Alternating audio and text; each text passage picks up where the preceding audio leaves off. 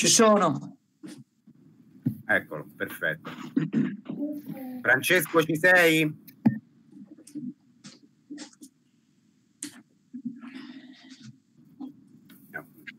Ok.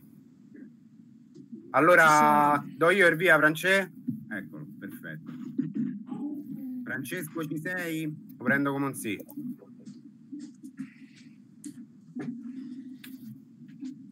Va bene, vai Alec.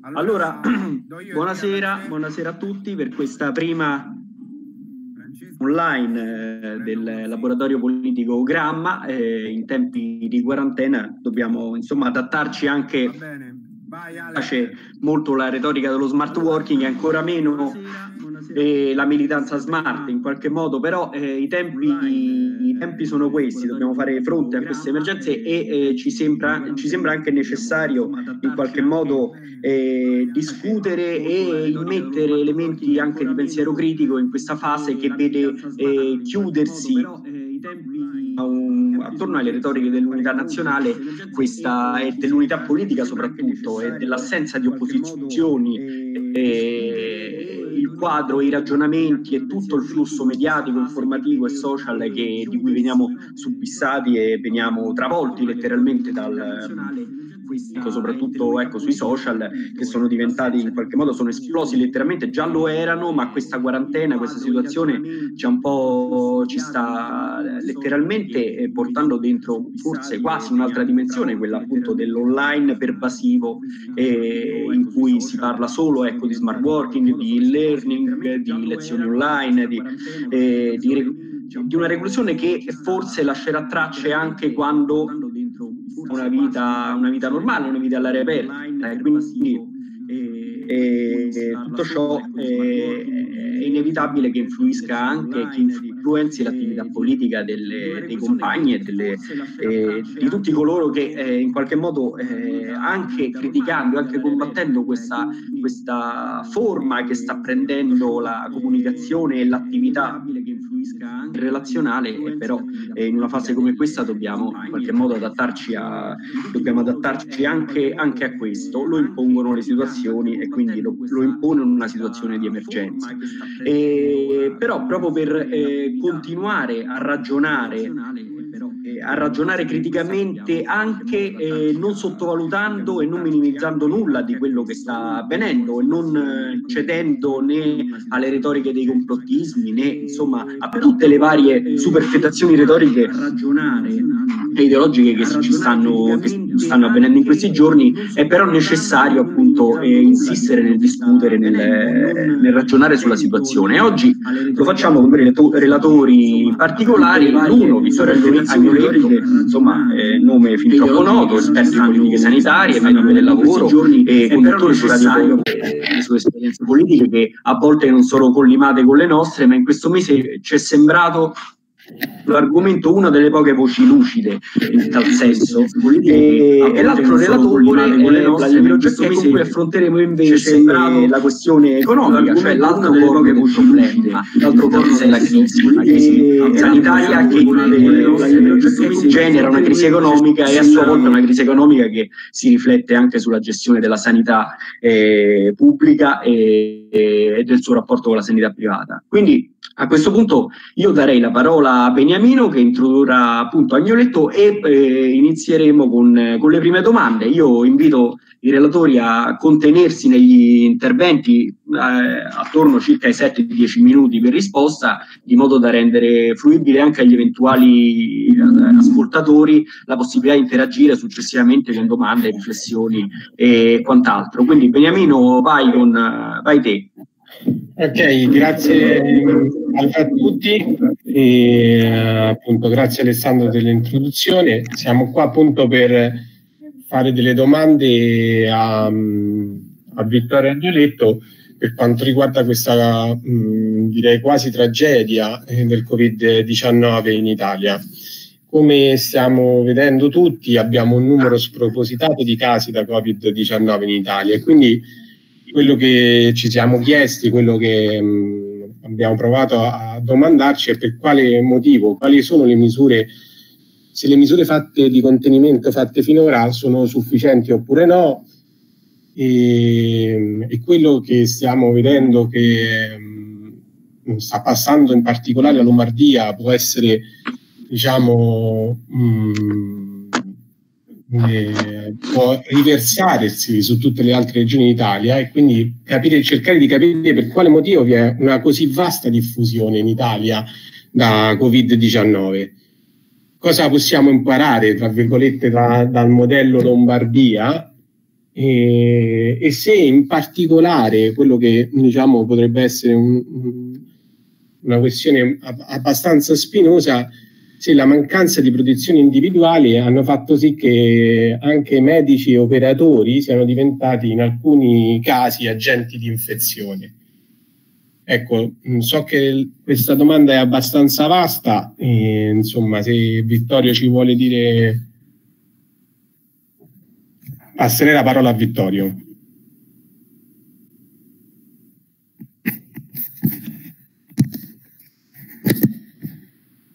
Vittorio, dovresti accendere il microfono. Mi sentite? Sì, sì, Vittorio, vai. Perfetto. Sì, mi, questo appuntamento che è fissato da giorni arriva in un momento molto molto complicato. I dati su Milano sono pesanti, credo che cominci a non esserci più una famiglia abbia una persona infettata da coronavirus, le persone sopra i 65 anni sono ad altissimo rischio e sono anche ad altissimo rischio soprattutto le persone che sono nelle residenze sanitarie, nell'RSA.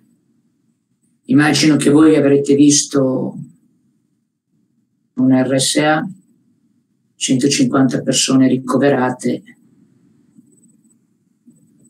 più di 30 decessi. Quindi è una situazione che io mi auguro che questa situazione che sta attraversando la Lombardia in questo momento non si trasformi in una situazione nazionale con le stesse cifre perché diventerebbe veramente un, una grande tragedia. Potuta arrivare in questa situazione. Io direi che con voi eh, può essere interessante vedere gli errori che si sono stati fatti, la cronaca la conoscete, siete tutte persone informate attraverso i media e attraverso i social, quindi invece ragioniamo sugli errori che sono stati fatti. C'è un'opportunità che si chiama l'opportunità finestra, secondo l'OMS, che è il tempo che passa da quando il virus compare in Cina, dove vengono identificate le vie di trasmissione, a quando poi compare in Occidente, in particolare in Italia. Nell'epoca della globalizzazione non c'era nessun dubbio che il virus sarebbe arrivato in Occidente. Si trattava solo di sapere quando. E quindi qualunque autorità sanitaria, governativa, aveva il compito di utilizzare quella opportunità, finestra di opportunità di un mese e mezzo circa, per informare la gente, organizzare campagne di prevenzione, condizione tutto il Servizio Sanitario Nazionale di poter reagire. Questo non è stato fatto.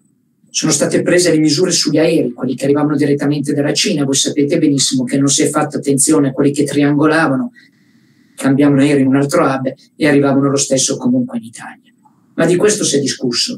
Io invece vorrei parlare di sanità e rivedere con voi gli errori che sono stati fatti e poi arriveremo a individuare anche l'ideologia che ci sta dietro. Prima questione banale.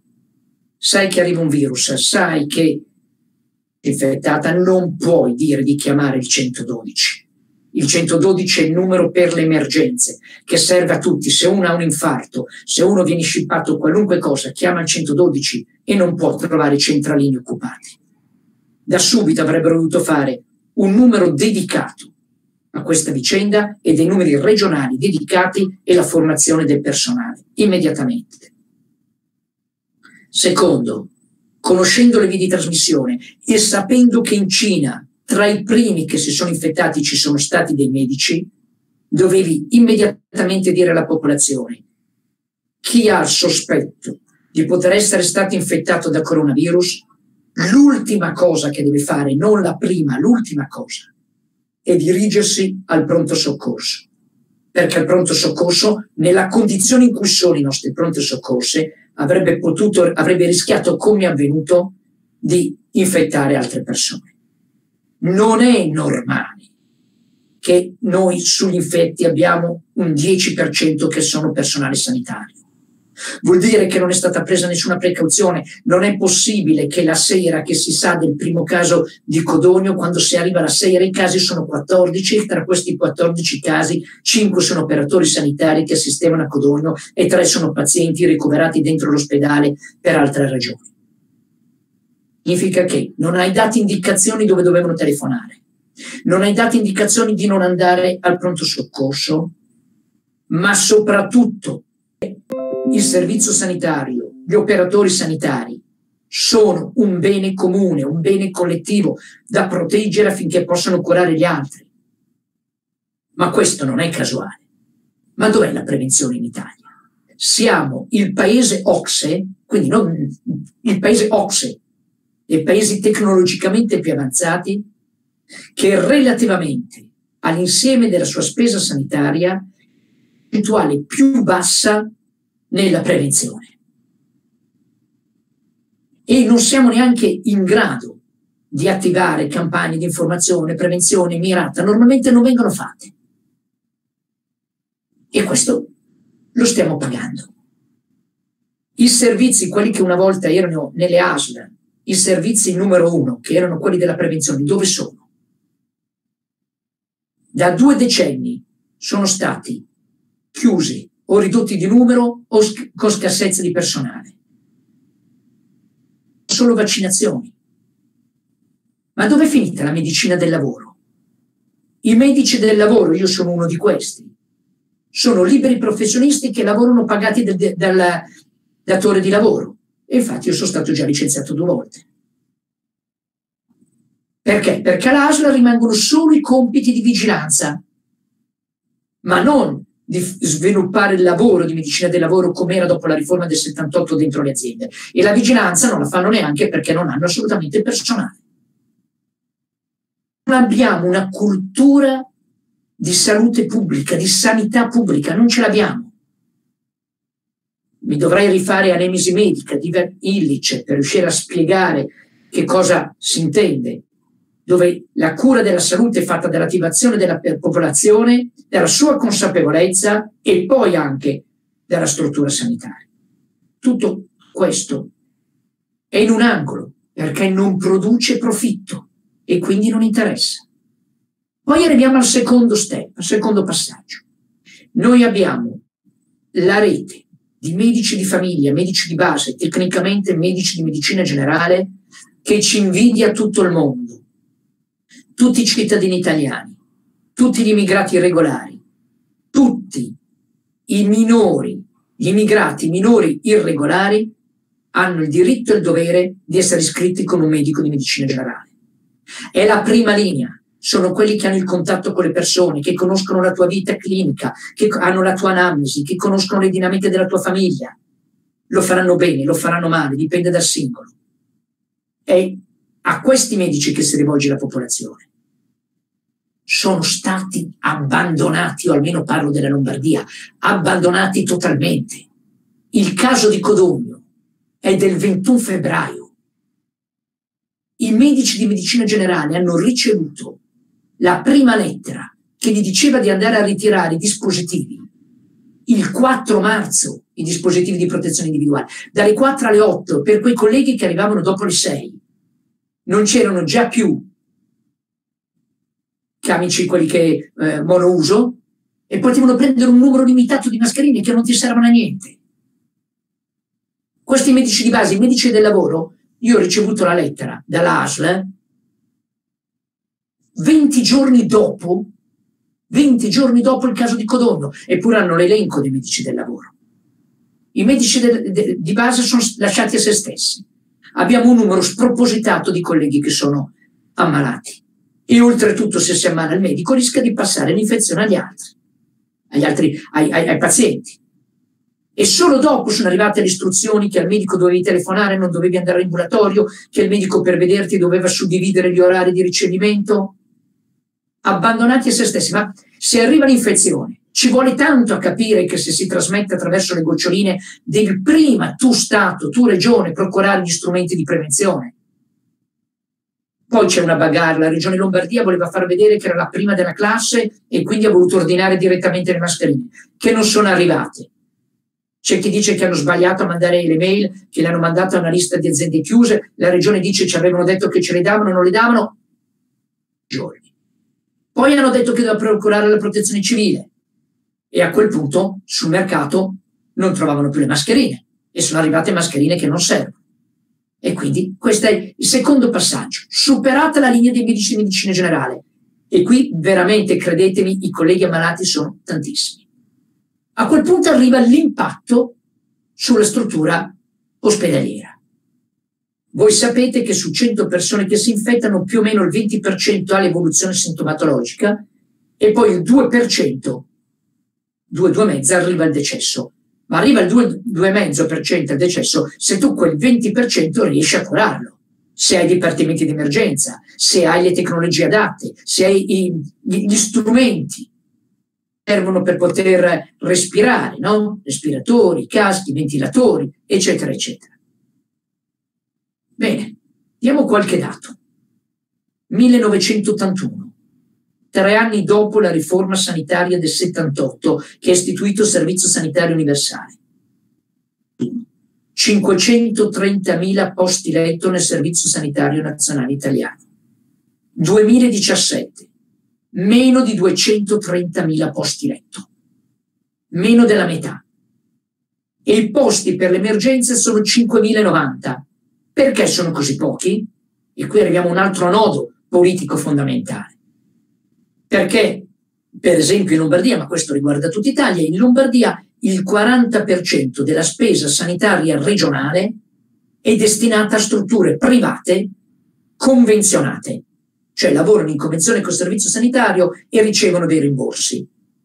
Sono molto di più degli stessi, de, dei pagamenti che vengono fatti dentro il Servizio Sanitario Nazionale per le stesse patologie. Bene, il privato perché investe nella sanità? Per profitto, no? Come in qualunque, altra, in qualunque altro settore. Ma com'è che il privato fa profitto nel campo della sanità? Lo fa tanto più c'è gente malata tanto più c'è gente da curare. Per cui che cosa ne consegue? Ma non è che sto parlando ideologicamente, io dico le cose concrete. Che il privato non ha nessun interesse a investire nella prevenzione. Anzi, se investe nella prevenzione e la prevenzione funziona, perché ormai li chiamano così, ha meno clienti, meno persone da curare e quindi fa meno profitti. Secondo, il privato non investe in settori che non danno profitto, investe nei settori della sanità che danno più profitto. Patologie croniche. Non investe nella prevenzione, ma non investe nel pronto soccorso, non investe ovviamente nella medicina d'urgenza. Vi do un altro dato, questo non è recente, di un po' di anni fa. Il 60-70% delle strutture sanitarie pubbliche degli ospedali avevano dipartimento d'emergenza e pronto soccorso. Nel privato questa percentuale non arrivava al 30%. E quindi quando c'è stato questo impatto non c'erano abbastanza letti per le persone. Andiamo avanti. Io l'ho chiesto dai microfoni di Radio Popolare, abbiamo lanciato campagne anche come Medicina Democratica, abbiamo detto il privato convenzionato e il privato devono scendere in campo a fianco del pubblico tutte le risorse. E qui è un po' complicato da spiegare il privato convenzionato, certo che è stato coinvolto, attraverso un aumento degli accreditamenti.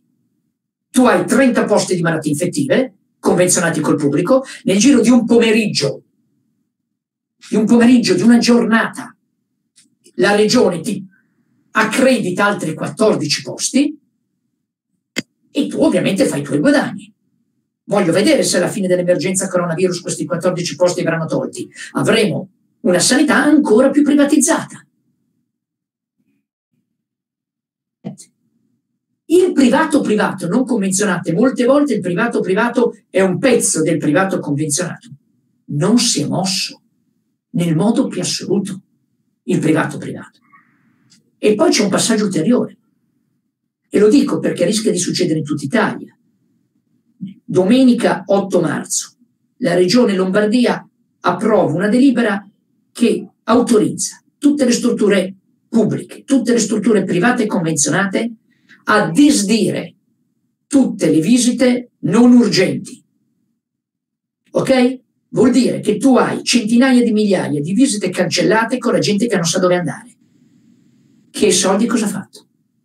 È andata dal privato privato a fare le visite. E allora noi abbiamo chiesto che le strutture private fossero requisite e che le visite che venivano fatte nel privato fossero fatte agli stessi costi del pubblico. Se tu pagavi unicamente il ticket, tu avevi l'esenzione, andavi al privato e pagavi la stessa cosa oppure se eri esente non pagavi. Poi lo Stato avrebbe rimborsato il privato allo stesso costo del costo per lo Stato. Fatto. Quindi la gente sta andando verso il privato. E chiudo questa prima domanda, poi nelle altre sarò più brevi. Qual è la situazione attuale adesso? mascherine. E negli ospedali. C'è gente che fa la dialisi un momento fa a una persona con coronavirus e non ha gli strumenti per proteggersi. Non hanno gli strumenti nell'RSA, dove si infettano loro e infettano le persone. Non ci sono. Ma non è possibile. Cominciano a mancare gli antiretrovirali politiche scellerate che hanno stabilito un numero chiuso nell'università e il numero chiuso nelle specialità, riducendo per proteggere le baronie e quindi hanno ridotto i numeri nelle specialità, non ci sono più medici. Ho alcune documentazioni che non posso dare pubblicamente perché io sono medico e faccio anche il giornalista e ho ovviamente dei segreti professionali, ma io ho dell'audio, ho un audio dove vengono chiamati medici laureati da una settimana fare turni notturni facendo il triage per capire chi è positivo, chi non è positivo. Laureati da una settimana. Siamo qui che stiamo aspettando che arrivino gli aerei con i medici cubani, i medici dal Venezuela non sono balle, sono cose vere, e dalla Cina. Il risultato di una politica che ha destrutturato la sanità pubblica, chiuso i letti, ignorato totalmente la prevenzione, ed è andata verso il privato totalmente. Al privato interessa un certo tipo di cure che producono determinati profitti. Questa è la situazione attuale. Primissima questione. E questa è la questione di queste ore, di questi momenti. Che cosa succede se un cittadino è venuto a contatto con una persona positiva? Il cittadino deve stare in quarantena, lo sapete. Quello che forse non tutti sanno è che questa regola vale per tutti, tranne che per tutti coloro che hanno un contratto in sanità. Per costoro vale un'altra regola. Se un medico o un operatore sanitario si infetta, i suoi colleghi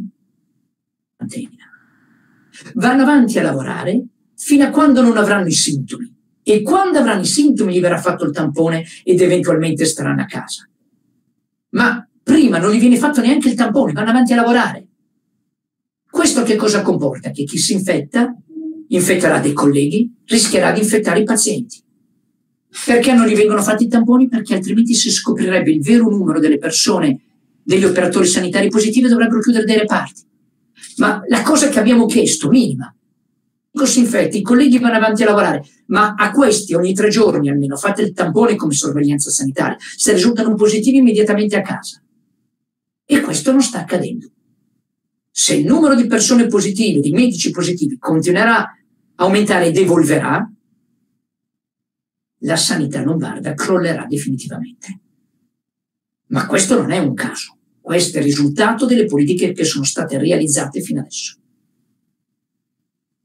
Grazie Vittorio, grazie per il quadro che ci hai fornito ed è anche difficile insomma momento dopo anche i dati che sono stati brevemente accennati rispetto anche ai numeri di oggi che sono drammatici di quelli di ieri se non di più forse eh, c'è una crescita che non vede, non vede eh, un arresto in qualche modo non, sembra non raggiungersi questo picco ma ne approfondiremo con le successive domande. E per passare invece a Vladimiro, eh, ovviamente eh, in qualche modo situazione economica che eh, soprattutto nel virus, nel post emergenza, eh, rischia di essere altrettanto drammatica o comunque dai contorni che rischiano veramente di nel quadro economico del paese e non solo del, non solo del nostro paese. E quindi in che modo ti chiederei innanzitutto di una valutazione di quelle che sono state le politiche messe in campo dall'Unione Europea e dalla Banca Centrale Europea eh, in questi giorni e in queste settimane, se sono state sufficienti, se questo cannone de, del quantitative easing prolungato e indefinito a bastare e, e, se possa bastare una soluzione semplicemente finanziaria laddove questa crisi sembrerebbe eh, al contrario agire sull'economia reale eh, più che sulla finanza che invece stava andando paradossalmente bene, eh, bene tra virgolette, insomma eravamo dentro una bolla se non, se non, se non mi sbaglio, che prima o poi doveva scoppiare, ma in questo modo eh, sembra essere scoppiata nel verso sbagliato o, o quantomeno inaspettato. Eh, siamo di fronte al cigno nero, ecco come dicono molto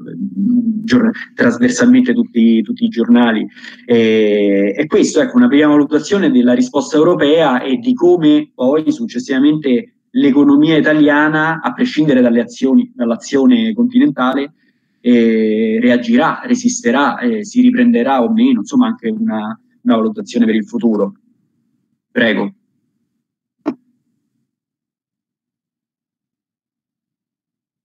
Tanto, eh, inutile dire che la situazione è molto grave dal punto di vista dell'economia. Grave, ci sono diciamo, delle previsioni più o meno diciamo, pessimistiche, però diciamo che qui aude eh, ci parlano di un 100 di anno lordo su base annua per l'Italia quest'anno.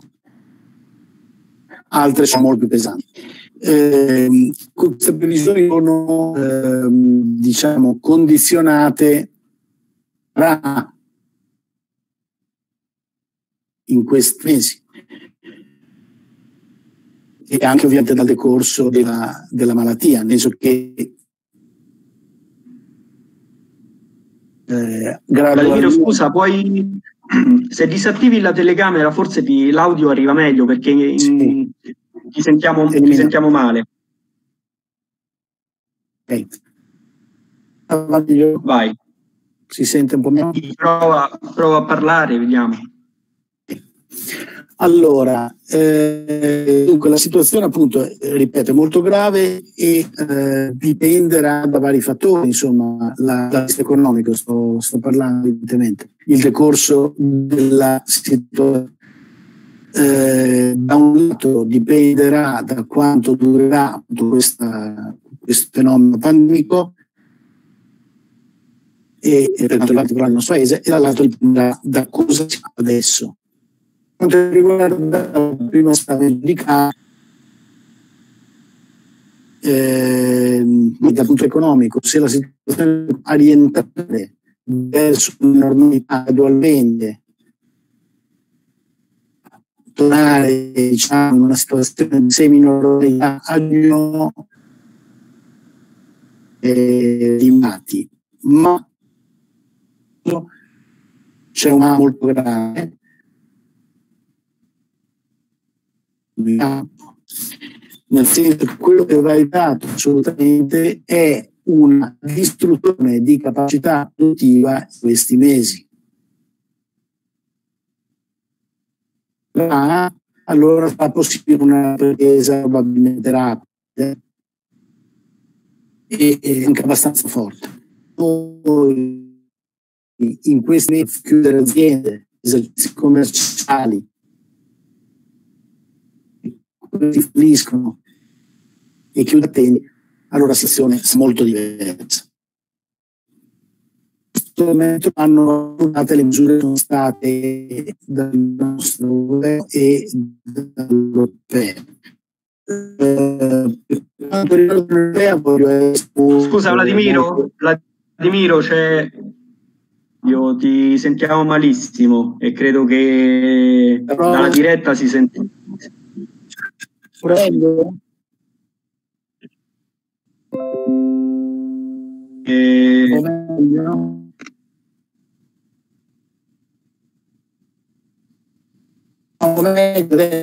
No, allora, eh, no, no, vai e vieni con molte interruzioni e non, non rendono comprensibile il discorso.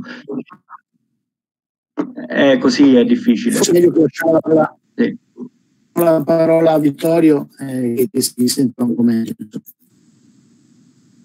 Sì, eh, ripart- riprendiamo con Vittorio e poi con la regia ti vedi come aggiustare e se magari mandare solo la voce attraverso una telefonata. Mm, Beniamino, invece, se può intervenire con una seconda questione per, per Vittorio, eh, prego. Eh, sì, diciamo che Vittorio in parte ha già in parte risposto alla seconda domanda. Diciamo che la nostra percezione era appunto che si parlasse molto di responsabilità individuale oggi e quindi quello che ciascun cittadino deve fare giustamente per contenere l'epidemia. Appunto, abbiamo visto cioè, sappiamo bene le misure, passano pure in televisione, le restrizioni, il contenimento, chiaramente eh, tutti noi dobbiamo fare qualcosa per cercare di bloccare e prevenire le, eh, l'epidemia.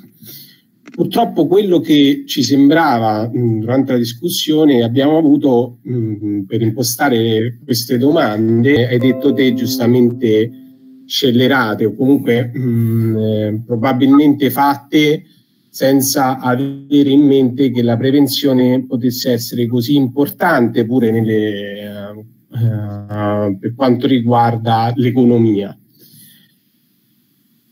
Proprio per questo, secondo noi, eh, dovremmo cercare mh, di arrivare a quello che secondo noi possiamo fare, cioè cosa possiamo fare oggi tutti noi. Chiaramente abbiamo detto che eh, quello di ridurre la possibilità di contagio a persona a persona. Dovrebbe ripensare in parte eh, la regionalizzazione, per esempio, della sanità. Si è parlato poco, però in, in, diciamo che fo, in parte, in parte de, di quello che si sta, mh, sta avvenendo in Lombardia e altre regioni d'Italia e, e questo diciamo, mh, sistema regionale, mh, di autonomia regionale per quanto riguarda la sanità sicuramente eh, non beneficia in termini di eh, scelte di politica sanitaria. In, le, abbiamo sentito alcune esperienze di alcuni medici che lavorano uh, al Ministero della Salute che chiaramente hanno difficoltà addirittura ad avere una persona che sia responsabile della salute per quanto riguarda la sanità, perché spesso è un, uh, diciamo il, il, presidente della regione e quindi un politico. Queste politiche hanno avuto sicuramente un ruolo eh, purtroppo nella gestione de, dell'emergenza da, da Covid-19. Secondo te, quindi secondo, secondo appunto la tua esperienza, cos- quali possono essere diciamo, degli appelli da fare? Come possiamo intervenire noi in questo sistema? Come possiamo ehm, ritornare forse a pensare a una sanità diciamo, pubblica e nazionale? Io partirei dalla prima parte della tua domanda. Mi sentite? Funziona? Sì, sì, sì, perfettamente. partirei dalla prima parte della tua domanda e poi arriviamo alla seconda. Però soprattutto in questo contesto ci tengo a partire dalla prima parte della tua domanda e vi chiedo anzi un aiuto. Essendo dentro no, tutti i circuiti della sinistra, io vedo ancora troppi che dicono queste sono imposizioni, ci privano della nostra libertà. È un modo sbagliato di vivere questa situazione. Vediamola da un altro punto di vista. La tutela della salute pubblica. Guardate, l'Italia ha la stessa popolazione della provincia di Wuhan, dove c'è stato il primo focolaio. Cioè ieri, ieri abbiamo superato il numero di morti non di quella provincia, ma della totale Cina. Cioè lì c'è un sistema diverso. Ma non è solo questo. Quel sistema ha provocato anche un concetto di collettività, di difesa collettiva di tutti, molto meno puntato sull'individualismo della nostra società. E lì sono riusciti a contenere il virus. Alla fine di tutta questa vicenda paragoneremo i decessi dovuti a coronavirus in Italia, 60 milioni di abitanti, decessi verificatisi in Cina, un miliardo e mezzo. Allora, il cercare di tutelare la propria salute e la salute altrui è fondamentale. Il virus viaggia attraverso gli esseri umani. Se non ci muoviamo, si muove il virus. E per quante attenzioni noi prenderemo, comunque aumenterà la possibilità di trasmissione. Di discussione. E anzi, dobbiamo vederla come una riappropriazione collettività per cui la difesa mia e la difesa degli altri, la mia salute e la salute degli altri vanno insieme. Ed è evidente che una delle conseguenze immediate è quella di chiedere al governo la chiusura dei luoghi di lavoro non essenziali. Non si può che ad oggi, mentre noi parliamo questa settimana, hanno, lavoravano ogni giorno 9 milioni di persone. Che senso ha avere l'esercito in piazza, eh, le macchine dei vigili che girano col megafono, che dicano ai due bambini dodicenni che giocavano nel giardino qua sotto, casa mia, di rientrare quando 9 milioni di persone sono obbligate ad andare al lavoro? Fregarsi, fregarsene totalmente. Perché? Perché è intervenuta Confindustria della Lombardia a dire non chiudete i luoghi di lavoro. E per come è conciata la medicina del lavoro, voglio vedere di che precauzioni si possono prendere. Quindi su questo bisogna essere chiari. Poi c'è l'altro passaggio, quello più della macropolitica. Io credo che questa vicenda, mi auguro, metta la parola fine a ogni richiesta di autonomia regionale, in particolare nel campo della sanità.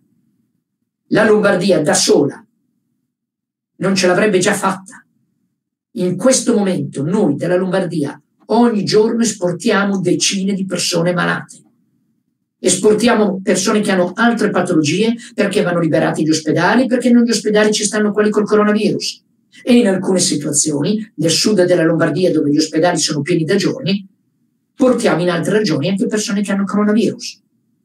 E siamo a chiedere aiuto a medici da tutta Italia, oltre che quelli da, di, di oltreoceano e la pianificazione, la programmazione deve essere fatta a livello nazionale. Anche perché le regioni che hanno chiesto l'autonomia hanno una precisa linea politica, che è quella lasciateci gestire la sanità perché produce profitti in mani, considerate che su un bilancio della regione Lombardia annuo che di circa 24 miliardi, i due terzi sono di spesa sanitaria. Circa. E considerate che secondo un file diffuso ormai quasi un anno fa da Wikileaks che aveva intercettato una riunione del TISA, cioè dell'accordo commerciale che stanno discutendo 42 paesi per eh, inserire nelle regole del commercio tutti i servizi, in questo file veniva detto in modo molto chiaro, è la, la sanità, l'ambito che può dare maggiori profitti a noi privati, a condizione che gli stati, le opere caritatevoli e le chiese, così veniva scritto, e sgomberino il campo. Quindi quando Lombardia e Veneto chiedono l'autonomia, chiedono per poter privatizzare. Continuiamo a sentir dire, in Lombardia c'è la sanità d'eccellenza, fosse capitato nessuno. Parliamo di strutture per le cure, se parliamo del fatto che qualunque trial clinico che parta nel mondo viene realizzato anche in Lombardia, puoi trovare tutti i farmaci, anche gli ultimi prodotti, non c'è dubbio. Ma non c'è altrettanto dubbio che quanto più passa il tempo a queste cure possono afferire solo quelli che pagano, perché le liste di attesa sono infernali e non c'è dubbio che tutta la parte precedente, cioè tutta la medicina preventiva è scomparsa. Questo è il modello del Lombardo Veneto. E poi permettetemi, perché le cose bisogna dirle come stanno. Poi abbiamo la vicenda dell'Emilia Romagna. L'Emilia Romagna privatizza in un modo un po' diverso, ma privatizza sempre, e cioè ha spalancato la porta alle assicurazioni private. Nella privatizzazione. E poi gli sciacalli non finiscono mai. Ma sapete che in queste giornate l'ho ricevuta anch'io, perché arrivano talmente tante mail, si sono fatti avanti assicurazioni private che propongono l'assicurazione per coloro che si infetteranno. Assicurazioni private, quindi ulteriore attacco e destrutturazione del Servizio Sanitario Nazionale. Quindi mette parola fine, secondo me, questa vicenda alle richieste di regionalizzazione e mi auguro, mi auguro che, facciano riflet- che faccia questa situazione riflettere anche i sindacati, che Landini rifletta sull'errore di aver inserito nei contratti collettivi nazionali, sindacali, le assicurazioni private che spostano milioni di persone dal pubblico al privato. E il privato, per natura sua, agisce in modo diverso dal pubblico, come abbiamo visto. Quindi, che oggi viviamo a livello umano, hanno dietro da politiche enormi vent'anni di liberismo e siccome la Lombardia è quella che è andata più avanti su quel terreno, ha anche un prezzo rispetto alla difficoltà a contrastare questa situazione.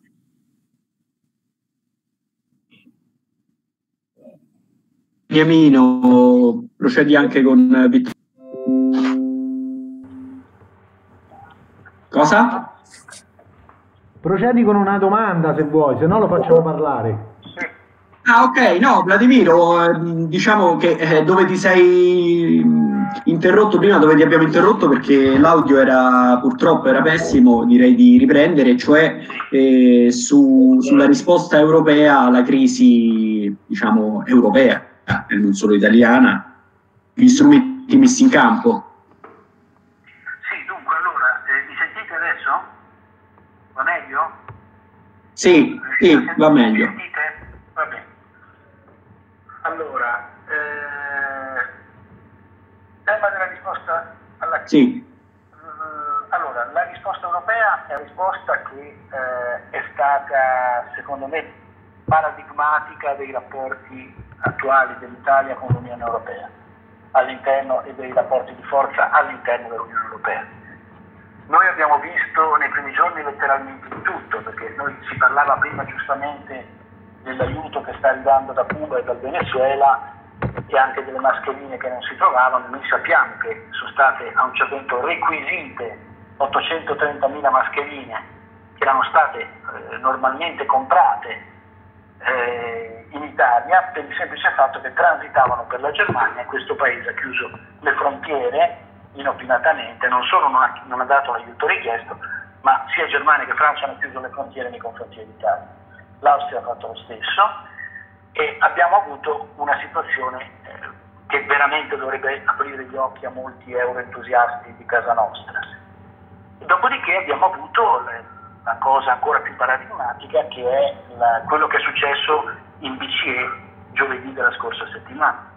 Giovedì della scorsa settimana la Lagarde risponde, eh, la BCE mette in atto alcune misure che in effetti han- pronto hanno una loro, hanno una loro validità, ma la- la- la- il governatore, il presidente della, della BCE risponde a una domanda che le viene fatta, e era una domanda preparata e la risposta era preparata, che la BCE non ha come obiettivo quello di eh, ridurre lo spread tra i Paesi membri. Questa risposta è esattamente il contrario, ha avuto sui mercati esattamente l'effetto contrario del famoso whatever it takes di Draghi. Nel 2012, come forse ricorderete, eh, Draghi diciamo, fa invertire la speculazione sullo, sullo, spread, in particolare sui titoli di Stato italiani e spagnoli, eh, semplicemente dicendo, non facendo nulla, non comprando nulla, non facendo nulla, dicendo semplicemente che la BCE farà tutto quanto può fare, quanto è possibile, tutto quanto è in grado di fare e sarà sufficiente per evitare che l'euro salti. In questo caso noi abbiamo avuto la, la cosa contraria, cioè si dà ai mercati eh, il messaggio opposto. Allora io non, non sono un complottista, non lo sono mai stato su nulla, ritengo però che in questa fase ci fosse qualcuno che aveva probabilmente l'interesse a fare saltare l'Italia in questo momento. I risultati però sono stati quelli che qualunque persona di buon senso avrebbe potuto immaginare, cioè eh, il, il, la catastrofe sui mercati finanziari il giorno dopo ha investito l'Italia, ovviamente, ma ha investito la Germania, ha investito la Francia e ha investito anche gli Stati Uniti, per motivi in parte diversi, ma quel giorno correlati. Eh, a questo punto la BCE ha dovuto fare marcia indietro cioè la stessa ragazza ha dovuto farsi promotrice di un'iniziativa molto più energica di acquisto di titoli eh, di Stato e di, altre, e di altre obbligazioni. Allora, non voglio entrare più di tanto nel tecnico su questo, ma è per dire, qui è importante dire una cosa, questo intervento c'è stato perché ormai la crisi aveva travalicato, e non stiamo parlando soltanto di quella sanitaria, ma anche di quella finanziaria, aveva travalicato i confini nazionali. Da questo punto di vista l'atteggiamento del governo italiano eh, di chiedere addirittura l'attivazione del meccanismo europeo di stabilità, e l'hanno fatto sia prima che dopo questa decisione, è assolutamente incomprensibile. Eh, per il semplice motivo che a differenza di questo intervento della BCE, al meccanismo europeo di stabilità sono legate delle precise condizionalità che si chiamano troica in Italia, sostanzialmente. Eh, allora, questo per quanto riguarda questo tipo di risposta. Cosa sta succedendo sui mercati? Sui mercati finanziari sta succedendo una massiva distruzione di capitale fittizio. Eh, sta succedendo eh, praticamente che eh, i mercati stanno eh, collassando, continueranno a collassare nei prossimi mesi verosimilmente ci saranno alcune riprese, ma questo movimento continuerà, non c'è un motivo per cui si dovrebbe arrestare adesso e si distruggerà molto capitale, cioè si possa distruggere capacità produttiva. Questo è il vero problema che ha eh, l'Italia in prospettiva nei prossimi mesi, nel senso che, come dicevo prima, eh, non lo ripeto perché probabilmente si è sentito male, eh, la situazione è questa, noi abbiamo una crisi gravissima da cui usciremo, se va bene, tra qualche mese, se ne usciamo tra un paio di mesi, io credo che ci possa essere una ripresa anche molto rapida, ma questa ripresa sarà condizionata dalle iniziative che si metteranno in campo prima per evitare che si distrugga capacità produttiva. Detto in termini meno tecnici, che le imprese saltino, che saltino le imprese, che chiudano i negozi, eccetera, eccetera. È quanto ovviamente sta già succedendo. Allora, dal punto di vista questo, eh, le iniziative messe in campo ad oggi dal governo sono assolutamente insufficienti. Eh, diamo, io voglio dare un, un termine di confronto perché in queste cose è sempre utile capire cosa stanno facendo gli altri. La Germania sta mettendo, sta costruendo uno schermo delle imprese per tutelarle diciamo, dalle conseguenze del, del virus della perdita di attività economica evidentemente connessa al virus, per 600 miliardi di euro. Eh, le forme tecniche sono diverse, ci sono garanzie per 400 miliardi di euro, ci sono 100 miliardi per assumere direttamente come Stato tedesco partecipazioni nelle imprese, comprare quote delle imprese, e 100 miliardi di crediti che, che verranno erogati dal Kreditanstalt für Wiederaufbau, l'equivalente diciamo un tempo del nostro medesimo centrale, oggi il riferimento più prossimo in Italia è la Cassa Depositi e Prestiti. Eh, allora, tutto questo ci dice diverse cose. Una di queste, gli esperti diciamo, di normativa europea l'hanno già capita, dalle mie parole, è che saltano le normative sugli aiuti di Stato. Sono saltati alcuni vincoli agli acquisti di titoli di Stato l'altro giorno, ora saltano le normative sugli aiuti di Stato. Quelle normative che erano già saltate in occasione della crisi precedente, perché qualcuno, segnatamente la Germania, ma non soltanto, aveva, era intervenuta fortemente a difesa appunto delle proprie, delle proprie imprese. Qualcun altro, come è noto, non l'aveva fatto e siamo noi, ovviamente. Allora, quello che occorre oggi è qualcosa di questo genere e credo anche di un'entità paragonabile. Eh, occorre un intervento dello Stato molto deciso, occorre eh, riflettere su alcune caratteristiche diciamo, della globalizzazione, no? nel senso che noi, è impensabile che uno dei principali paesi industrializzati del mondo debba dipendere dalla carità altrui per le mascherine, in questo caso. Allora probabilmente vanno chiusi dei buchi in alcune filiere produttive, bisogna sostituire le importazioni per quanto riguarda eh, alcune, al, tutto quello che è essenziale e strategico essenziale per la vita dei cittadini di questo paese. E va ripensato radicalmente quello che si è fatto anni sul rapporto Stato-Regioni, vanno ripensate in primis e in maniera radicale le politiche di austerity. Queste politiche qualcuno di noi ha dimostrato già anni fa che erano anche economicamente controproducenti, oggi vediamo l'altro lato 30.000 letti cancellati, cui si era vantato Monti, le ipotesi di Cottarelli ancora nel 2005 di tagliare di altri 5 miliardi la spesa sanitaria. Ecco, questo, dentro questo orizzonte c'è la catastrofe che si consuma in queste settimane e io credo che sarà importante non dimenticarsene quando, questo, quando, quando la parte anche più, più brutale di questa crisi sarà eh, sarà finita. Eh, un'ultima notazione su queste cose, io ho parlato prima del, del MES, del, del, meccanismo europeo di stabilità, eh, qui c'è un tema che non è soltanto economico, che non è soltanto sanitario, ma che è anche democratico. È assolutamente inaccettabile che il nostro governo, che non è previsto dalle leggi in vigore peraltro, cioè non è inaccettabile moralmente, è inaccettabile da un punto di vista giuridico eh, delle leggi che sono in vigore che il nostro governo, o meglio il Presidente del Consiglio e il Ministro delle Finanze, senza consultare il Parlamento, ma anche senza consultare un'altra parte del governo, perché mi risulta che su questo il Movimento 5 Stelle sia contrario esplicitamente, vada a indicare l'utilizzo del, del meccanismo europeo di stabilità nelle sedi europee. Questo è un altro tema che, che mi permette di accennare perché non si può, non è possibile che tu mandi la gente a lavorare ma chiudi il Parlamento. Allora, io credo che, i parlamentari si uniscono, i mascherine si uniscono di, di, di, di tutto quello che, che, che gli serve, ma non esiste che vengano sospesi i diritti democratici in questo Paese, in questa maniera, in questo momento.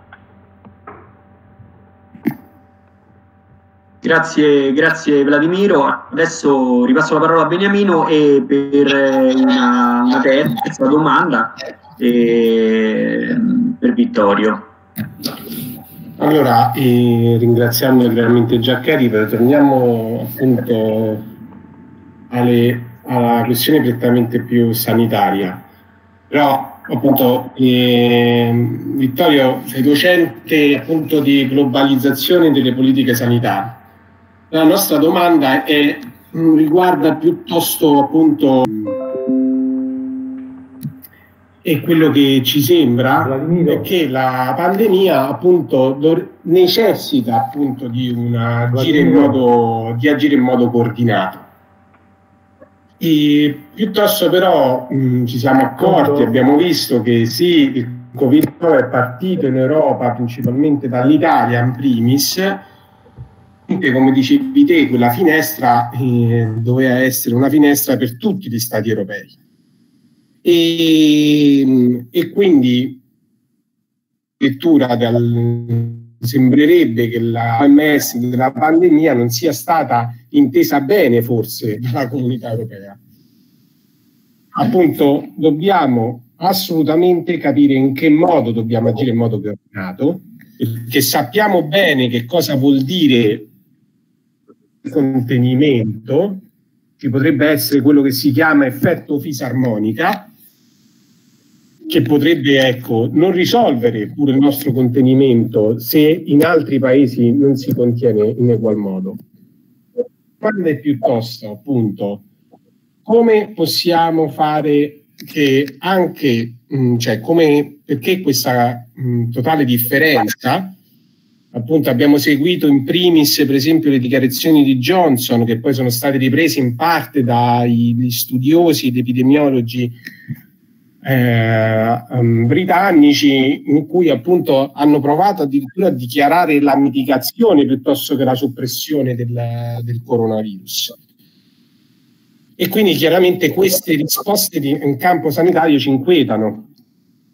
Quindi volevamo sapere come possiamo in qualche modo auspicare una politica sanitaria che sia all'altezza dell'emergenza da Covid-19 rispetto a quelle che possono essere misure di contenimento europee, e poi mh, mm, ci faceva mh, mm, molto, ci, ci un po' che sia importante ribadire appunto in che modo la Cina abbia eh, svolto comunque questa politica in primis rispetto alle altre, nonostante non sia diciamo, un paese mh, eh, totalmente socialista, comunque ha messo in campo un modo di gestire diciamo, il coronavirus eh, che sembrerebbe all'altezza. Addirittura adesso abbiamo questa differenza che alcuni paesi, mh, per esempio gli Stati Uniti, non sembrano pure eh, um, riconoscere quali devono essere diciamo, delle politiche che possono essere all'altezza del Covid-19.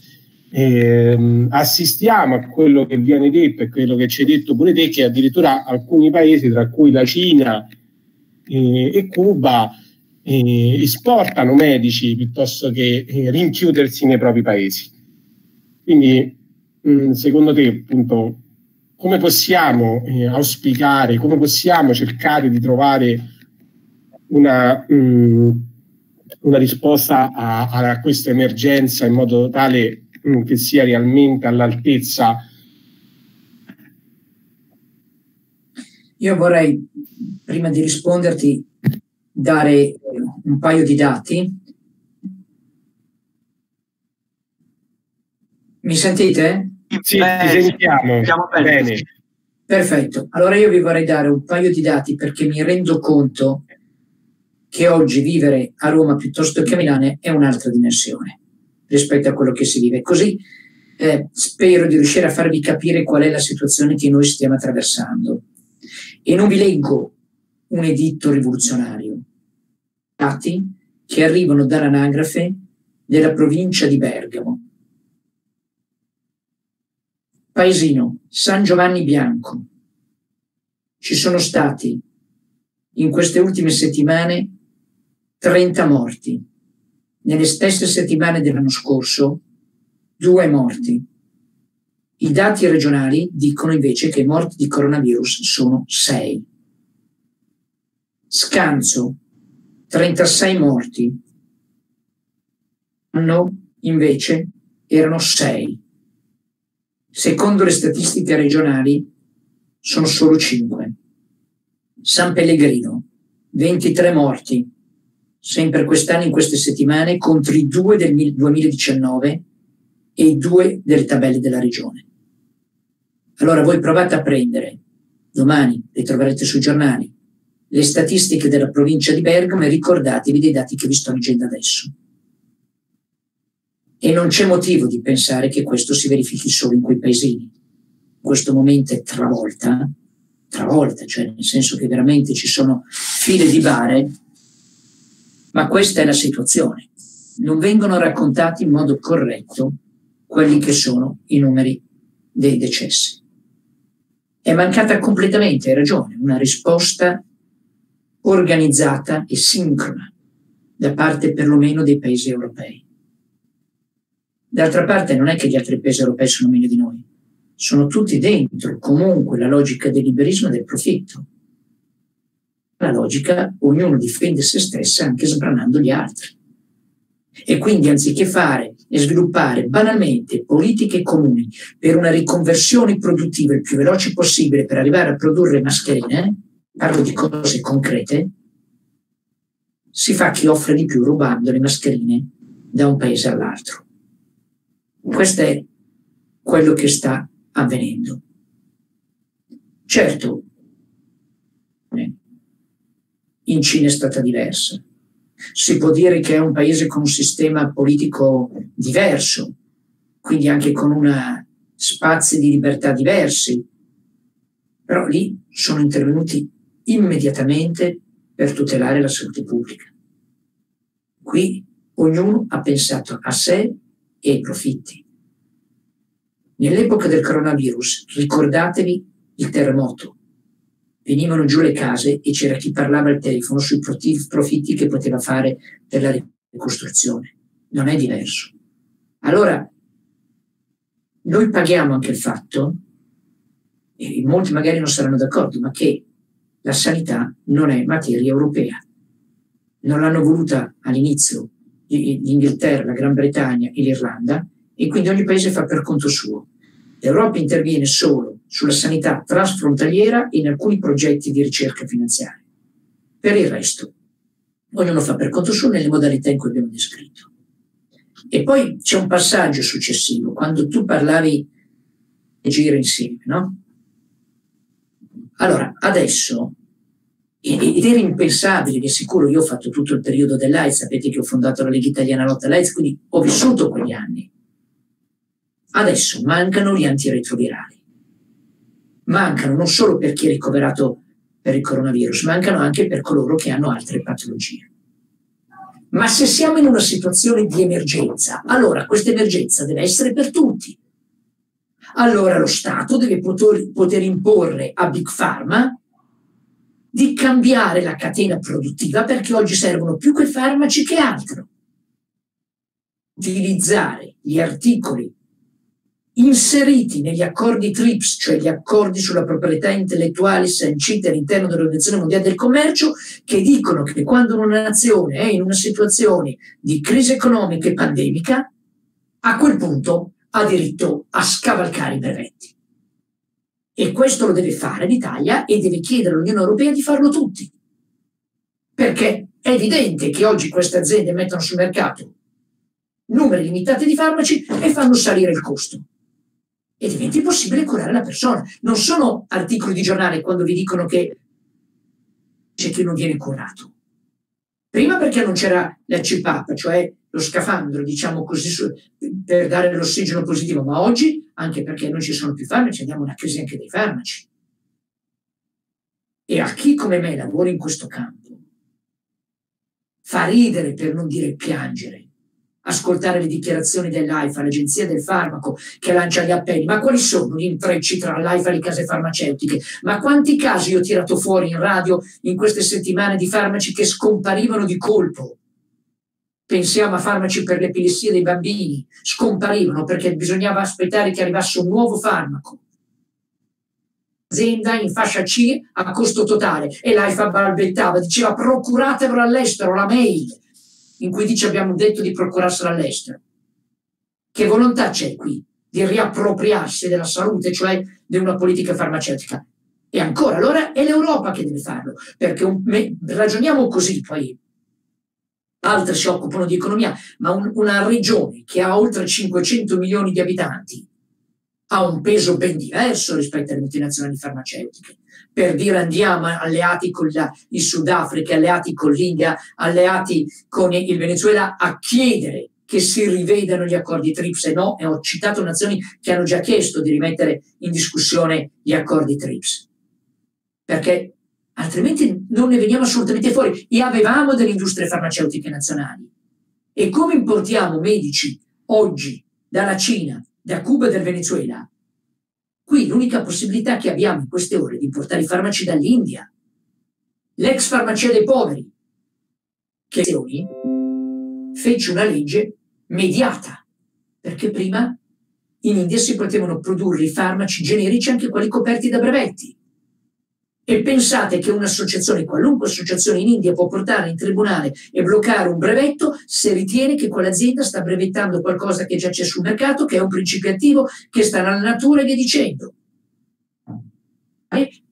Io ho tirato fuori il primo caso un anno fa, non so se vi ricordate la vicenda del Sofosbuvir, il farmaco per l'epatite C che qui costava 64.000 euro. Ho tirato fuori il fatto di persone che da Torino andavano in India, aereo, albergo, acquisto del farmaco regolare, identico a quello italiano, con ricetta per 2.000 euro, viaggio compreso. Segnato tutto in mano a Big Pharma. E allora ancora, quello che dicevi tu, su questo una politica di solo una nazione può fare ben poco. Devi fare, ma devi costruire alleanze. E c'è un altro passaggio che non, non, sembra non centrare, ma c'entra di testa culturalmente. Qui la sanità pubblica è stata cancellata non si sa neanche più cosa si deve fare. C'è ignoranza. Esempio, esempio banale.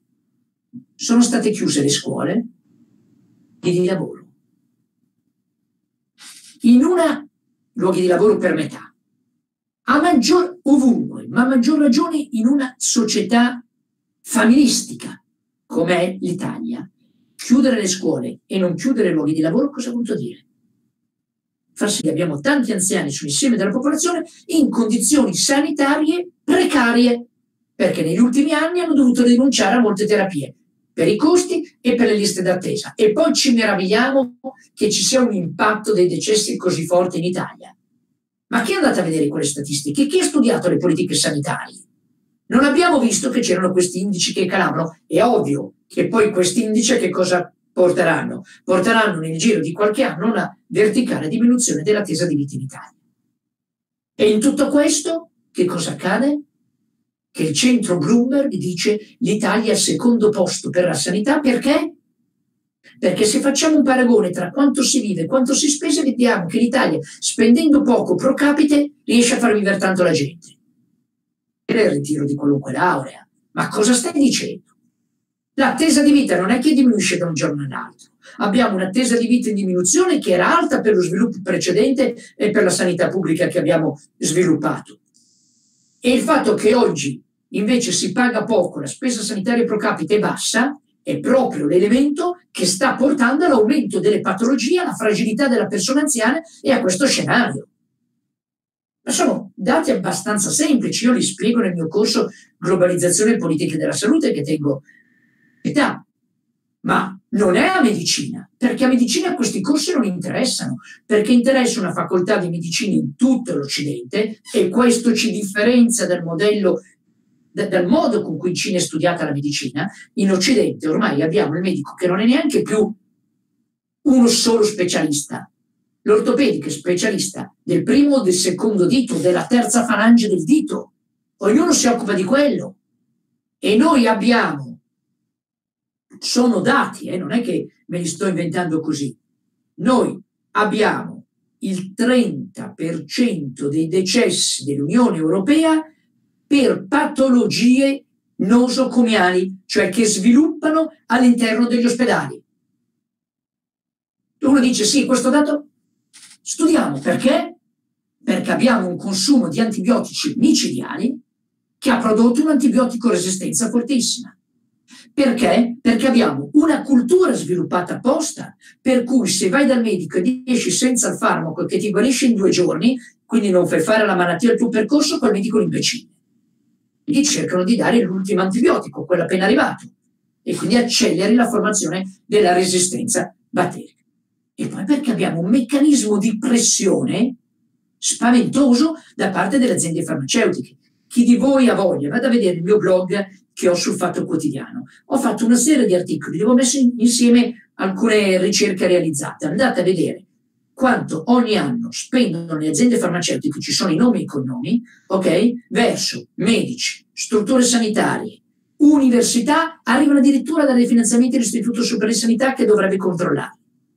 E ho inserito degli elenchi che hanno fatto altri, ho messo insieme le ricerche, dove con un po' di pazienza riuscite a trovare anche il vostro medico e a vedere se, è stato, se ha ricevuto dei soldi o meno dalle aziende farmaceutiche. È evidente che poi la sanità va con, su questa modalità. E questo, ripeto, con, modalità, con, con particolari diversi, però raccoglie la logica dei paesi occidentali. Fatto l'esempio dell'India, eh, politica eh, di, di farmaci diversi, Chiudo parlando un attimo della Cina. La Cina è in una fase di passaggio. Vabbè, sapete tutti che ha costruito un sistema sanitario dopo la rivoluzione che era basato sulla moltiplicazione degli ambulatori nelle campagne, la sanità di base per certi livelli, diciamo guardando un po' quello che, che ha fatto poi Cuba, no? cioè eh, la sanità di base, le vaccinazioni e via dicendo. Poi, quanto più si è integrata nel mercato e via dicendo, ha avuto invece una fase dove c'è stata una fortissima spinta alla privatizzazione, anche con forti diversità.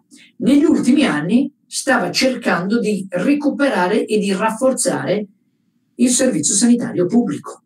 E questo è interessante, no? queste diverse fasi. Ultima battuta sull'Italia. Non c'è una sanità pubblica, cioè non c'è chi studia la sanità pubblica, non c'è un, un, una cattedra che studi la sanità pubblica anche all'università. Che cos'è l'epidemiologia in Italia? Oggi tutti parlano di picchi, di eh, cluster, di focolai senza sapere di che cosa si parla. Ma possibile che non si riesca a realizzare una ricerca, si prende un quartiere di Milano stratificato per popolazione, stratificato per tipo di patologia, andando a fare le ricerche sui dati che abbiamo e su quella fetta di popolazione, non puoi farlo su 3 milioni di abitanti, vai a fare i tamponi diffusi su quella fetta di popolazione per capire cosa sta accadendo in Italia. Cioè prendi un campione. Ma non esiste questa logica. I, gli epidemiologi parlano guardando i dati che fornisce la protezione civile, che sono dati qui e ora e non aiuta a programmare.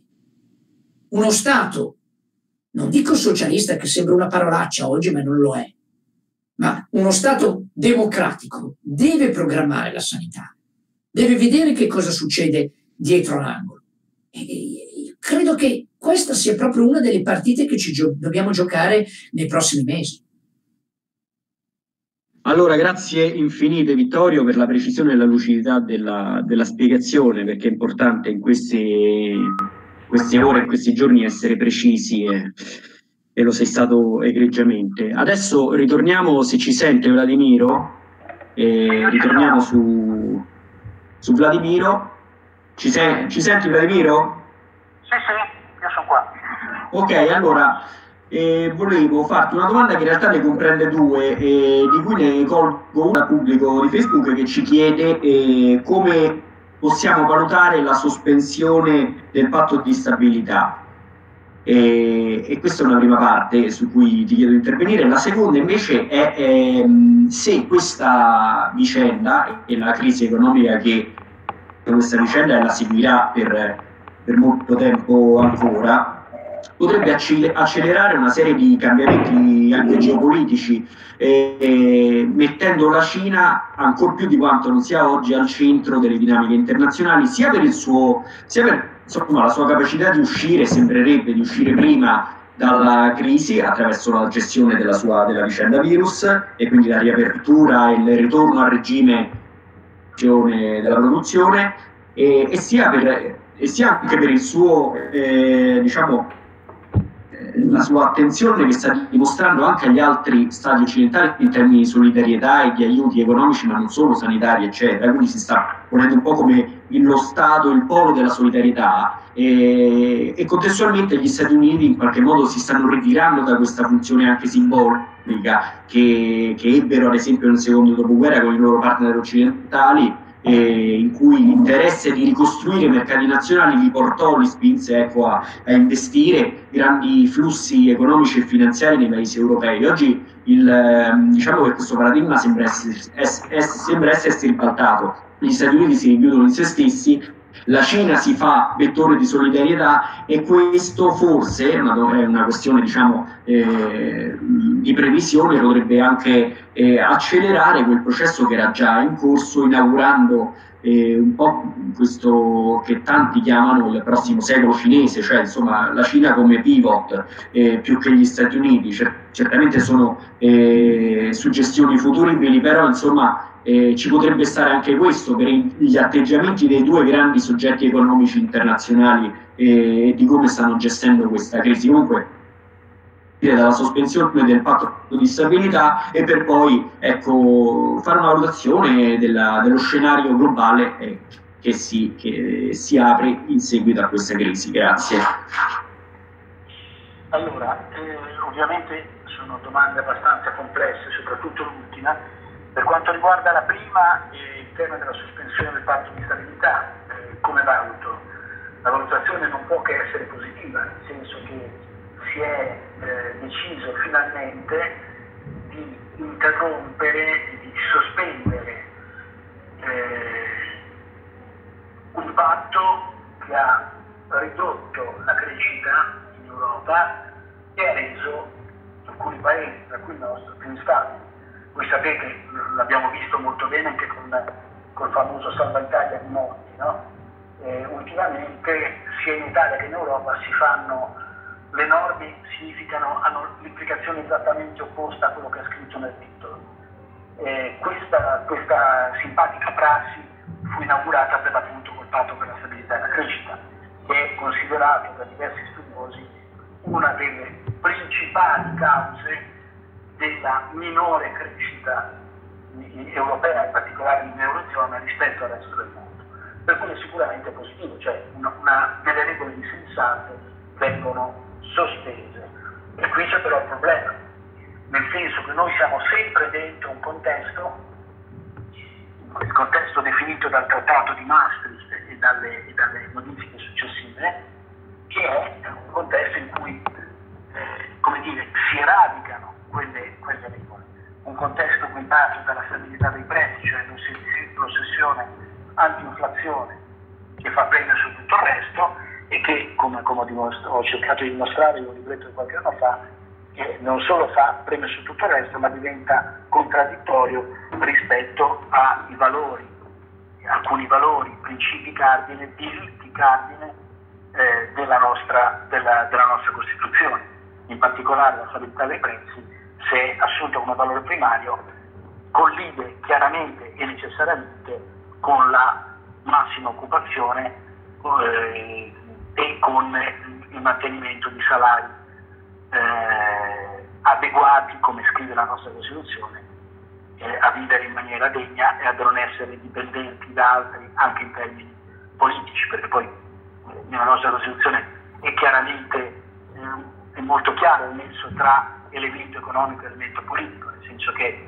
la, la stessa possibilità di evoluzione della vita democratica è legata alla, alla capacità, eh, alla possibilità che le persone lavorino e abbiano un, una, un, un salario adeguato.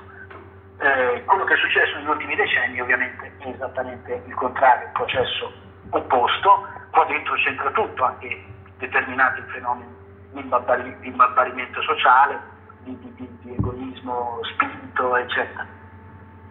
Allora, questo per quanto riguarda il primo aspetto. E io mi preoccupo del fatto che sia solo sospeso, evidentemente, cioè bisognerebbe riuscire a spingere verso una situazione in cui queste regole, ma soprattutto quelle fondative, quelle del, del Trattato di Maastricht, quelle su cui è fondata la moneta unica, perché non dimentichiamo questo aspetto, su cui è fondata la, la moneta unica, salti eh, credo che se non salteranno poi prima o poi e forse proprio durante questa crisi salterà pre- precisamente la moneta unica. Quello che si è visto, il pericolo che, che, che hanno visto finalmente anche a Francoforte nella setti- la settimana scorsa era precisamente questo. E questo è stato risposto durante una seduta molto agitata, a quanto mi risulta, BCE, del board della BCE, ad alcuni esponenti olandesi e credo anche tedeschi, i quali volevano mantenere la linea dura eh, e ai quali si è detto guardate che qui salta proprio tutto. Eh, dico per chiudere questo aspetto, chiudo eh, con una parentesi che però è molto secondo me importante eh, riguardo un aspetto che è importante rilevare, in questo momento paradossalmente il nostro potere negoziale come Paese è molto forte precisamente per questo.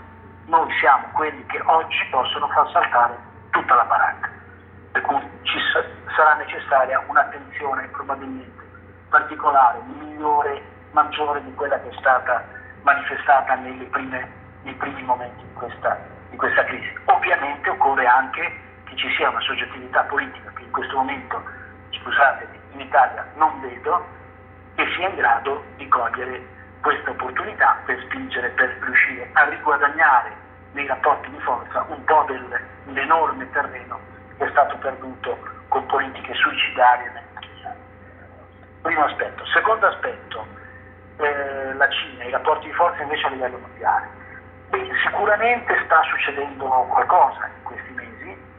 Eh, io un anno fa avevo scritto avevo fatto un testo che vedo che adesso viene, viene riproposto, eh, che si intitolava Fine di un'epoca, rilevando tra l'altro come la Cina fosse l'unico paese che aveva proposto una risposta alla crisi, alla crisi precedente evidentemente, che era basata sull'economia, eh, tra, scusate la semplificazione, poi eh, lo so che eh, la cosa richiederemo molte precisazioni ulteriori se volete le possiamo anche fare, comunque basato sull'economia reale e non sul capitale fittizio.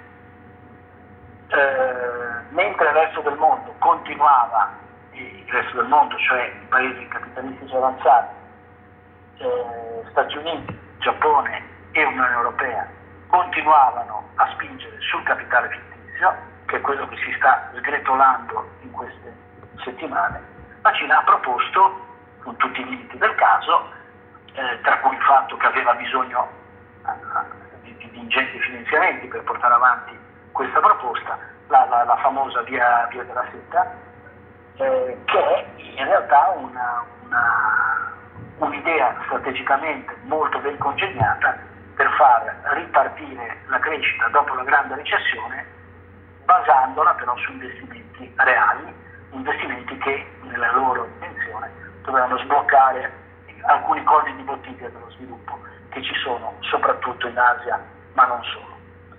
Eh, gli sviluppi degli ultimi, degli ultimi, delle ultime settimane, direi più che mesi, perché qualche mese fa avremmo detto qualcosa di diverso da quello che stiamo dicendo ora, eh, ci portano a ritenere che effettivamente la Cina sarà la prima a uscire da questa crisi, da questa pandemia, e che lo potrà fare grazie al fatto di avere un'economia in cui è lo Stato a decidere le grandi direttrici dello sviluppo, questo secondo me è il punto fondamentale, poi possiamo discettare sulla forma politica, sul sistema economico-sociale che è attualmente vigente in Cina, ho provato a farlo in un lungo articolo che dovrebbe essere pubblicato tra qualche settimana, ma al di là di questi beni definitori, che sono sicuramente importanti, però non c'è dubbio che ci sia una differenza sostanziale tra quello che succede in Cina e quello che succede nei, nei paesi capitalistici avanzati,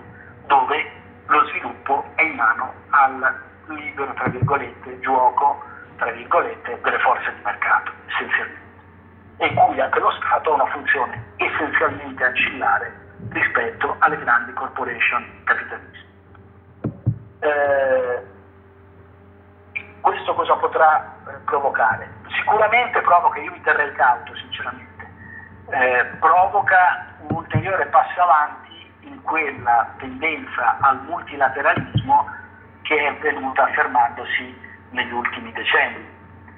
Non c'è più un centro, non c'è più, come si diceva una volta, the West and the rest, ma oggi gran parte della produzione, della, del, del valore mondiale non è più creato nei paesi eh, capitalistici avanzati, i quali preferiscono appunto basare, dare un ruolo molto rilevante alla, alla, alla finanza. Eh, un, si, è, si è accennato agli Stati Uniti, non c'è dubbio che gli Stati Uniti sono in questo momento in grave crisi, hanno peraltro in corso una faida diciamo, ai livelli, ai, ai piani alti diciamo, del paese che è in corso dal 2016, e questo sicuramente non gli fa molto bene. Dal punto di vista del soft power hanno subito uno scacco dalla Cina in questa occasione abbastanza evidente. Eh, questo non significa che i rapporti di forza siano ribaltati, assolutamente non credo che questo si possa dire. Un altro aspetto che secondo me può interessarci da vicino è, sono le vicende che riguardano invece il capitalismo tedesco. Il capitalismo tedesco vede in, queste, in questi mesi evaporare il suo surplus commerciale e sta veramente avviando eh, delle politiche di emergenza i cui numeri ho dato prima e che sono veramente eh, senza precedenti o quasi, eh, precisamente per cercare di eh, mantenere una sua posizione di, di, diciamo, di, di, centralità a livello europeo e non solo.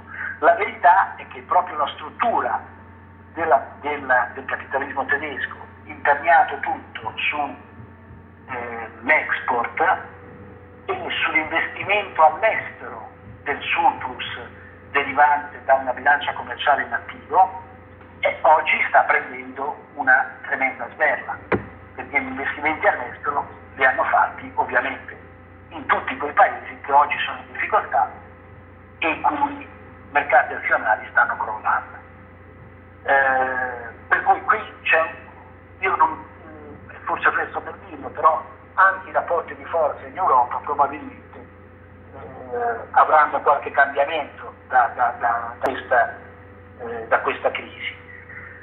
Eh, ecco, io per ora diciamo, mi manterrei su questo, cioè un'ulteriore spinta al multilateralismo, un'ulteriore necessità probabilmente di ascoltare la Cina in, alcune, eh, in alcuni aspetti della politica internazionale. Un altro attore che è sullo sfondo per ora, ma che secondo me relativamente può non uscire male da questa crisi, al momento almeno direi così, è sicuramente la Russia. Eh, la Russia ultimamente, eh, anche dal punto di vista delle dinamiche del prezzo del petrolio, ha sostanzialmente aperto la guerra contro il, il fracking e lo shale gas statunitense.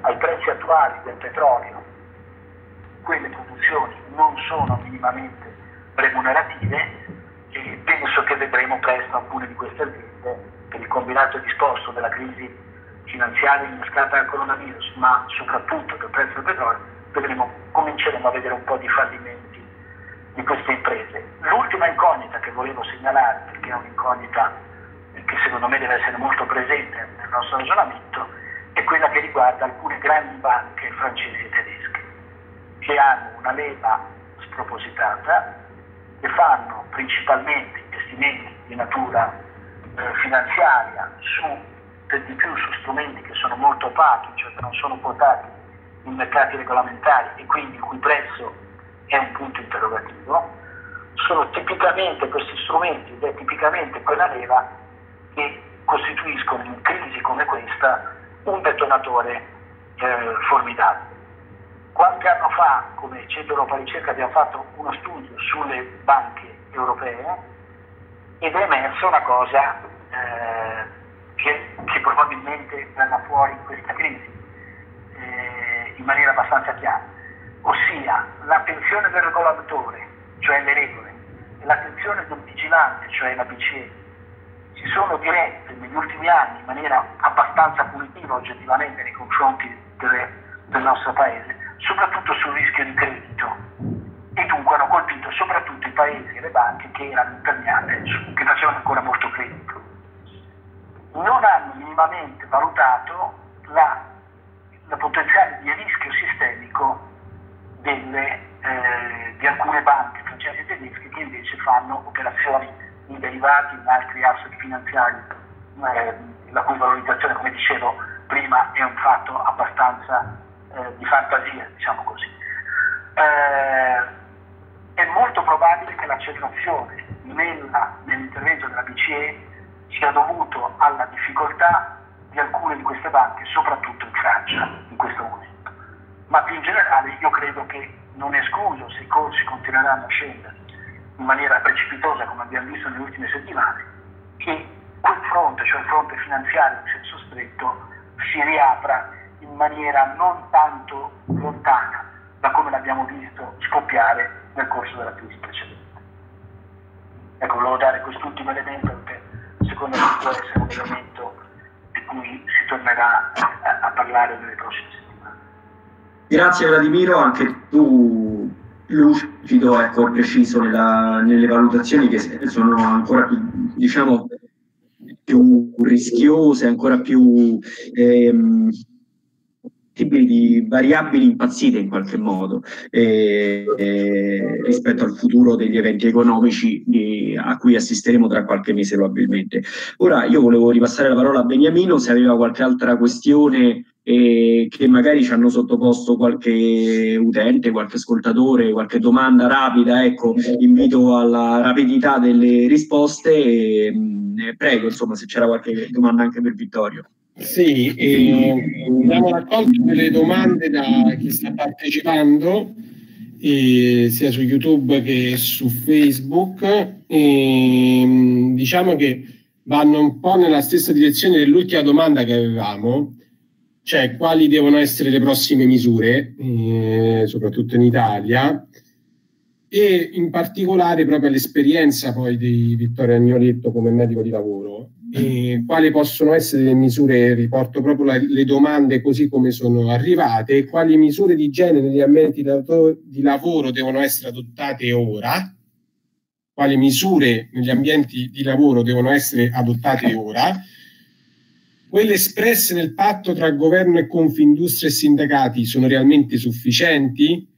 Come si potrebbe, secondo lei, far fronte al problema del rifornimento di merci essenziali per le famiglie, salvaguardando la salute dei lavoratori e delle lavoratrici? Ecco, queste sono tutte quante quindi rivolte mh, a, al mondo del lavoro, a, a cercare appunto di, di trovare una soluzione a quello che dicevi, cioè avevi già espresso di, di alcuni atteggiamenti chiusure delle scuole e delle università e non chiusure di fabbriche.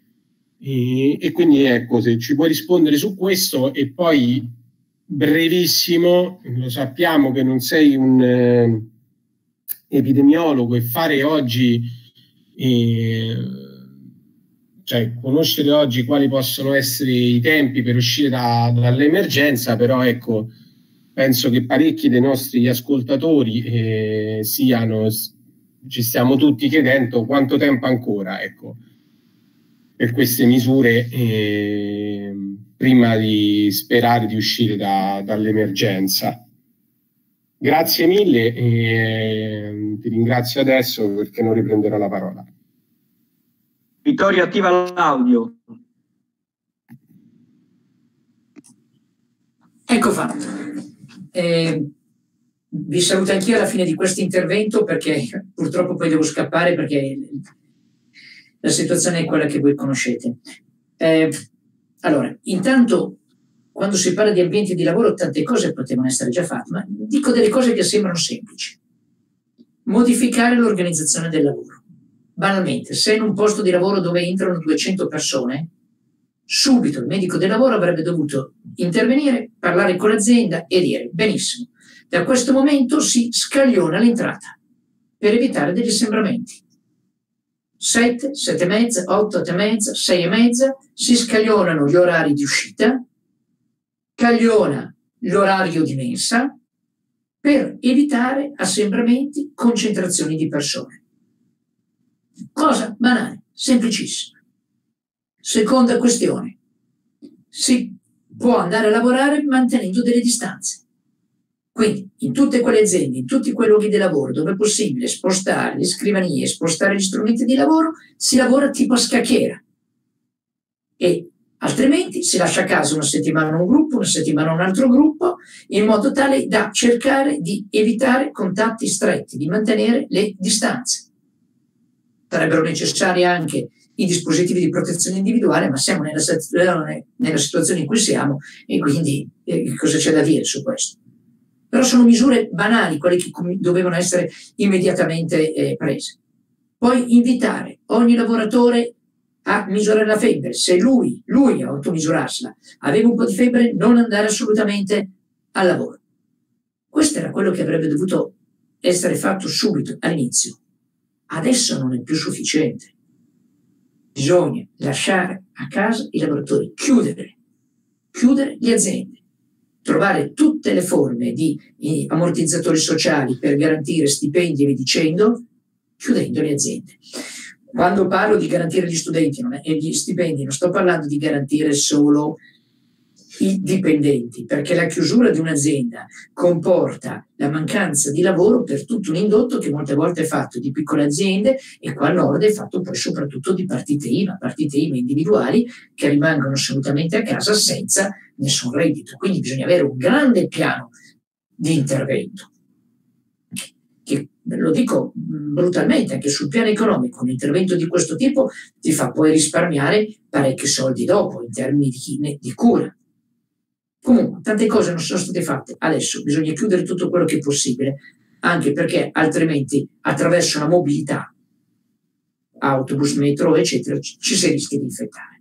Questo è il punto fondamentale ed è molto anche all'ultima domanda che mi hai fatto, alla quale non so rispondere e credo che nessuno sappia assolutamente rispondere, cioè questa epidemia. Però molto dipende anche da noi.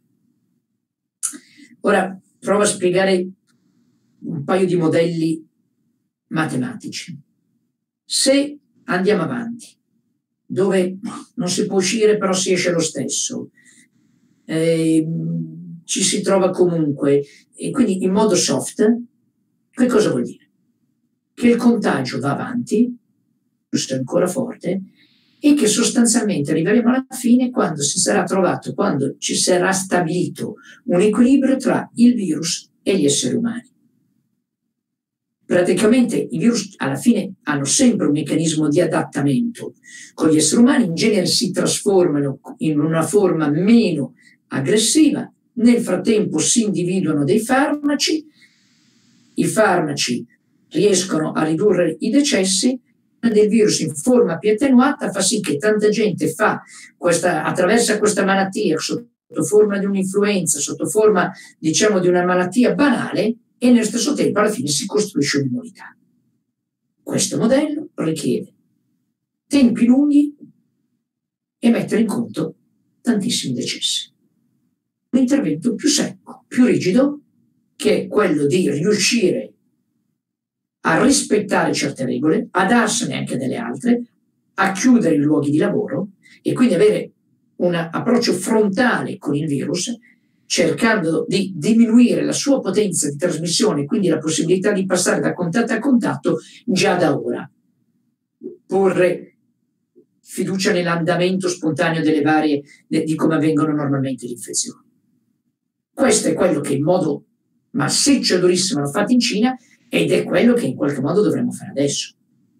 E quando dico dovremmo fare parlo di tutti, ma parlo soprattutto della Lombardia. Ma pensate solo che cosa ha voluto dire annunciare che la Lombardia sarebbe stata chiusa con le fughe di notizie, senza però contemporaneamente dire di non ripartire per il sud, perché se questa era una zona colpita parecchio dal virus, noi lombardi avremmo esportato il virus in tutta Italia. Ma come si fa a governare senza prendere questi provvedimenti, senza avvisare la popolazione, senza spiegare?